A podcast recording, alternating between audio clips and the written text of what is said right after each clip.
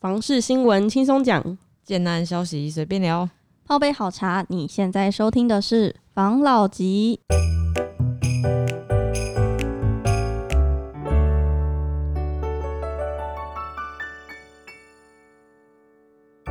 关心你的房事幸福，我是房老吉。我是大院子。我是茶汤会，我是五十兰，好，今天有什么新闻跟大家分享一下？我们今天我先来分享，我今天早上看到的新闻是大楼不得拒绝装设充电桩，电动车霸王条款一读通过。那它大概的内容是在讲说，因为随着电动车的数量上升，嗯。那充电桩的数量现在必须要跟上脚步嘛，对，所以呃民呃立委赵天麟他就提案，他想要修正公寓大厦的管理条例。它的内容是，就是他希望就是动电动车的车主，他只要要求嗯。要安装充电桩的话，是不需要经过管委会的同意，也就是他不管他已经不不管什么，你们不能再以安全性、电力不足、电力负载不足等的、等等的理由去拒绝装设这个充电桩。嗯那我觉得这一个这个其实蛮危险的，所以我才想说把这个议题提出来跟大家讨论一下。相信他这个法令到后面还会有很多修正嘛。现在是因为一读通过嘛。没错，但如果说一读通过就定案的话，以后就这样的话，那我觉得会问题很多了。因为不管是你的责任归属啦，或是你一些旧的大楼有没有，它的嗯。电线可能你知道吧，就是没办法负载。哦嗯，，那造成其他的安全问题，我想这个应该是应该是不可想象的灾难了。嗯。哦，那那我觉得这应该它后续还会有其他的更新，就是呃条文的更新。哦，因为你看嘛，像举例啦，我们用特斯拉来讲好了，嗯。先不讲它在中国大陆那边是不是怎么样被黑的啦，哦，我不知道，但是在台湾的确曾经发生过几次，它可能是你知道吗？就是突然刹车踩不住啦，或是油门失灵啊，就是冲出去这样子啊。嗯哦，就是说，以一个车子这么小的一个，虽然说它是精密的，都有可能产生这样的状况。嗯那一个大楼来讲，如果说发生像这样子类似的状况，起火燃烧了，嗯那可能它的危险程度就更高了。对啊，对啊，这个法令它要通过的话，是不是其实这个法令它本身就应该带点配套措施一？定会要啦，譬如说它的施工规则必须要怎么样，它必须要符合到什么样等级的安全规定，对啊，对不对？而且我觉得它在它在施工的时候，是不是也应该会申请建造？嗯哦，然后呃，监管局可能会去审核，看一下你这栋大楼是不是会造成某种危险嗯哦。那因为现在是不让，譬如说管委会自己做开会讨论嗯哦，要不要加装嘛？嗯等于是把这个东西，就是你希望它都能够通过了，嗯那你的政府的审核单位就必须要啊更更更仔细的去看这个，因为这个责任归属，你到底是归属在厂商身上。嗯厂商施工偷工减料还是什么之类的，嗯这个你很难很难去怎么讲，一般民众没有办法啦。嗯哦，那最好的是政府有有相关的单位仔细监管，不要像那个像是那个泰鲁格事件一样，哦。那最后外包出去的工程就他们自己没有监督，这样是不行的。嗯嗯。那如果他今天他审核建造同意什么厂商施工，那这个厂商施工完了以后，必须要有建政府单位，而且政府单位也要懂这种充电桩相关的设备的人员嗯去了解，对，这样子才是一个比较好的的配套啦，没错，对啊，不然你法令这样子单独直接执行，那我觉得可能后续会造成的问题还会蛮多的，嗯。对啊，他现他现在说啊，因为他为了要解决充电桩不够嘛，对不对？嗯。他就是因为建筑技术规则在二零一九年增列停车空间一本来就应该依照客户的用电设备去增设充电桩，但是旧有的建筑是没有这一个新增项目是不适用的，所以没办法解决现有的困困境，对。所以才会有他说的那个公寓就是不得不得去呃不同意装嗯。充电桩这件事情。嗯。但是他后来有提出一个修正，就是呃，就是他们还是要征求区分所有权人，应该是在针对旧有公寓的部分，对，征求区分所有权人会议同意，才嗯可以去、要符合一些经济部的一些标准啊、规范啊，才可以去嗯增设。对啦，也就是说，这个新闻的标题比较耸动一点，但是实际上的内容它还是要有一个相当程度的的，譬如说沟通跟讨论啦。你毕竟你住户，如果说你硬要装，就搞到真的这栋大楼已经很危险了，嗯对啊，那你一装，可能就直接烧起来了。这个已经明显的是，这个有可能产生的问题在那边的话，应该也是不会硬装啦，没错，对？哦，那我觉得，那像譬如说举例啊，开特斯拉，那你供应的电力，你看第一个刚才讲了，我们这个充电桩哦，嗯，它是不是安全？第二个就是台湾的供电要稳啊，是不是？啊，供电要稳，因为最近不是停电嘛，对不对？对啊啊，那供电不稳，那你的车子没电也也不行啊。没错那，其实有些人会讲说有没有啊？如果说停电的话，那我我的特斯拉没办法充电怎么办？其实你不用担心啦，因为如果停电的话，没有你那个车库门都打不开，你根本不用管你车子出不出得去嘛，对不对？有道理耶车，库门都打个对啊，打不开啊。嗯哦，所以呃，这个相关的配套，如果全部要走绿能的话，嗯，那呃，你要减少对于石油的依赖，那你就必须要有足够的电力，那你嗯电力就绝对是不能短缺的，嗯不，然你之后造成的影响是会更大。那同时你在做这个决定之后，你也要解决台湾供电的一个问题，嗯，对不对？没错，好，OK，来下一题，是下一则，不是下一题题是。吗？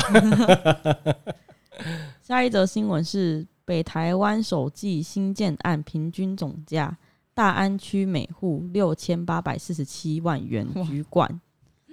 那大概内容是，目前就是以二零二一年的第一季新建案的总价来看，嗯，最贵的前三名依序为大安区、中正区、松山区，反正都是在台北啦。嗯对，在北市。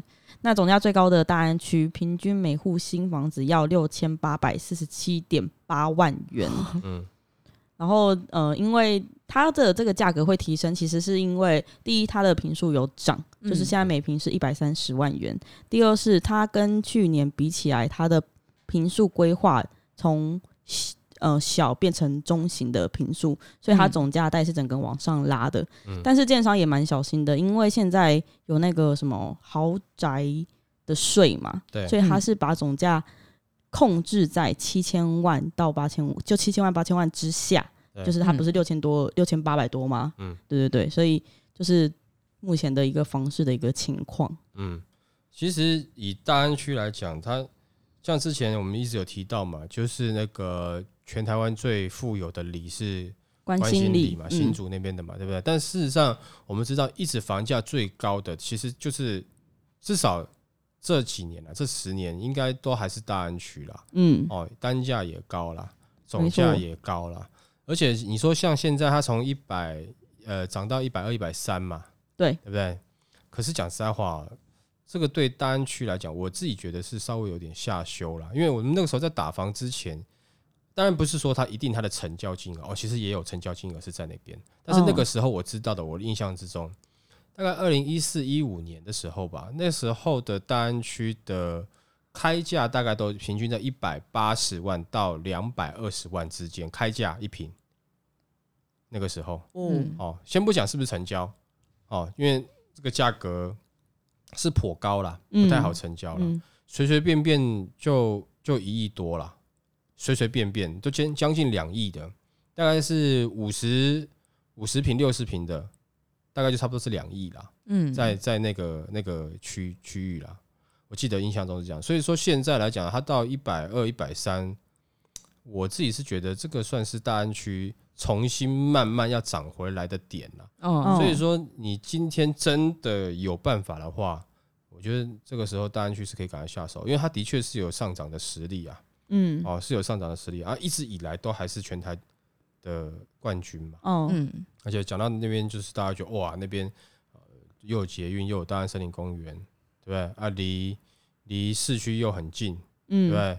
那那边又有一些不错的学校，学区又不错，嗯，呃，永康街那边有很多好吃的东西，对不对？等等的，这就是一个就是怎么讲，就是一个很棒的居住环境了。嗯，哦，所以说有有实力的话，这个时间去大安区，我觉得是算是在在起涨点吧，算低点。哦，对啊，嗯，如果因为大安区六千多万嘛，对，如果呃买不买不起大 买不起大安区的民众，可以看听一下我现在要讲的，啊，嗯就是每北台湾每户总价最低的行政区，对我不懂他北台湾定义在哪里。他说，因为他只说北台湾，他说北台湾每户最总价最低的行政区意外的落在新北市的三峡。嗯三峡，他说三峡近年虽然房价一直上涨，但是因为今年的今年的房价比较高，那个北大特区没有新案，所以他就嗯没有被分到那个平均里面。嗯那全区唯一的新案位在旧市区的边边，嗯然后是规划小平数的产品，所以平均每户总价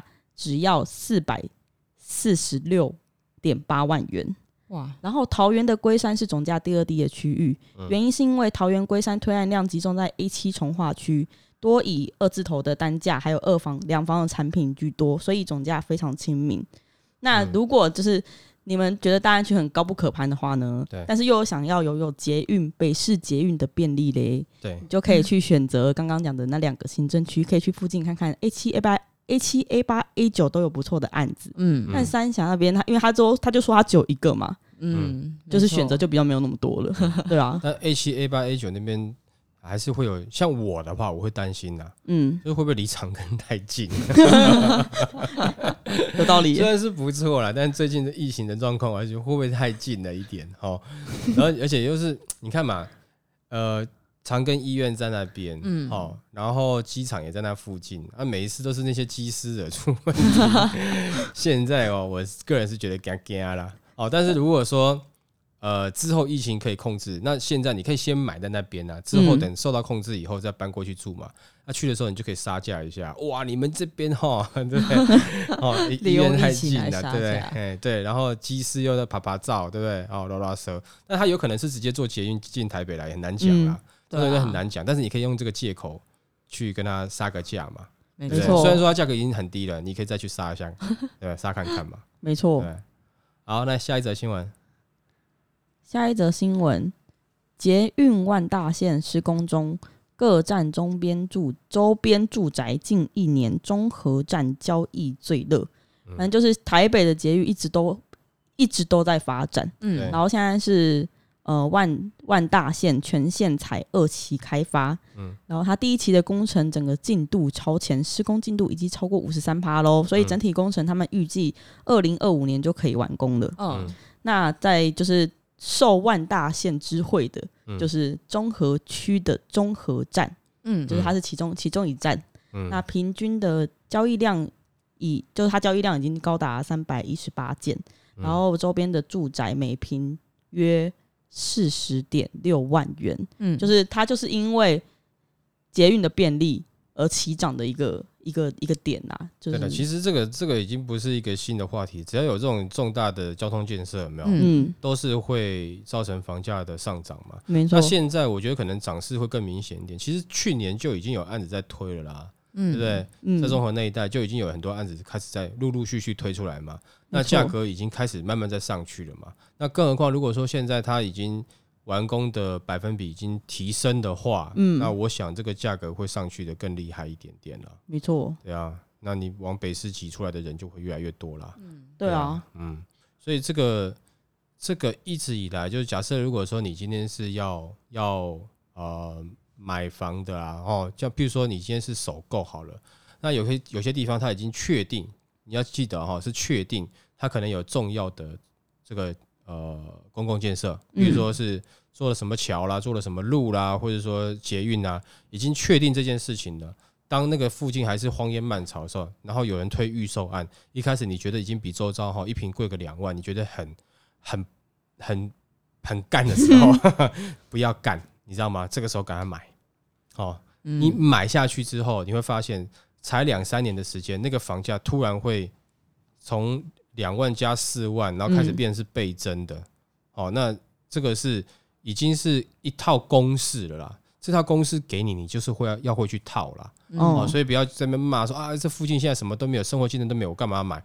你现在买，那是你买得起的，而且生活技能没多久慢慢会来。嗯，你前期需要忍受一下，嗯但是如果你后面等它发展起来买，那可不是忍受一下而已了。你是你再怎么忍，呃，裤带勒紧，你可能那个房价你会追不上、嗯。嗯，哦，因为涨上去的涨势是很恐怖的，好吧没错，所以呃，万大线这样子的消息，那如果我们听众你有听到的话，这个时候赶快去看看附近绕一绕，哦，应该还有一些建案可以这个时候赶快捡一下便宜。嗯，那等它真的正式通车以后，那我看是很难了。哦，不是说买不起，是很难捡到便宜，好吗？没错嗯，好，那我们今天就分享到这边，好不好好哦？OK，好，谢谢大家收听这一集的防老集。拜。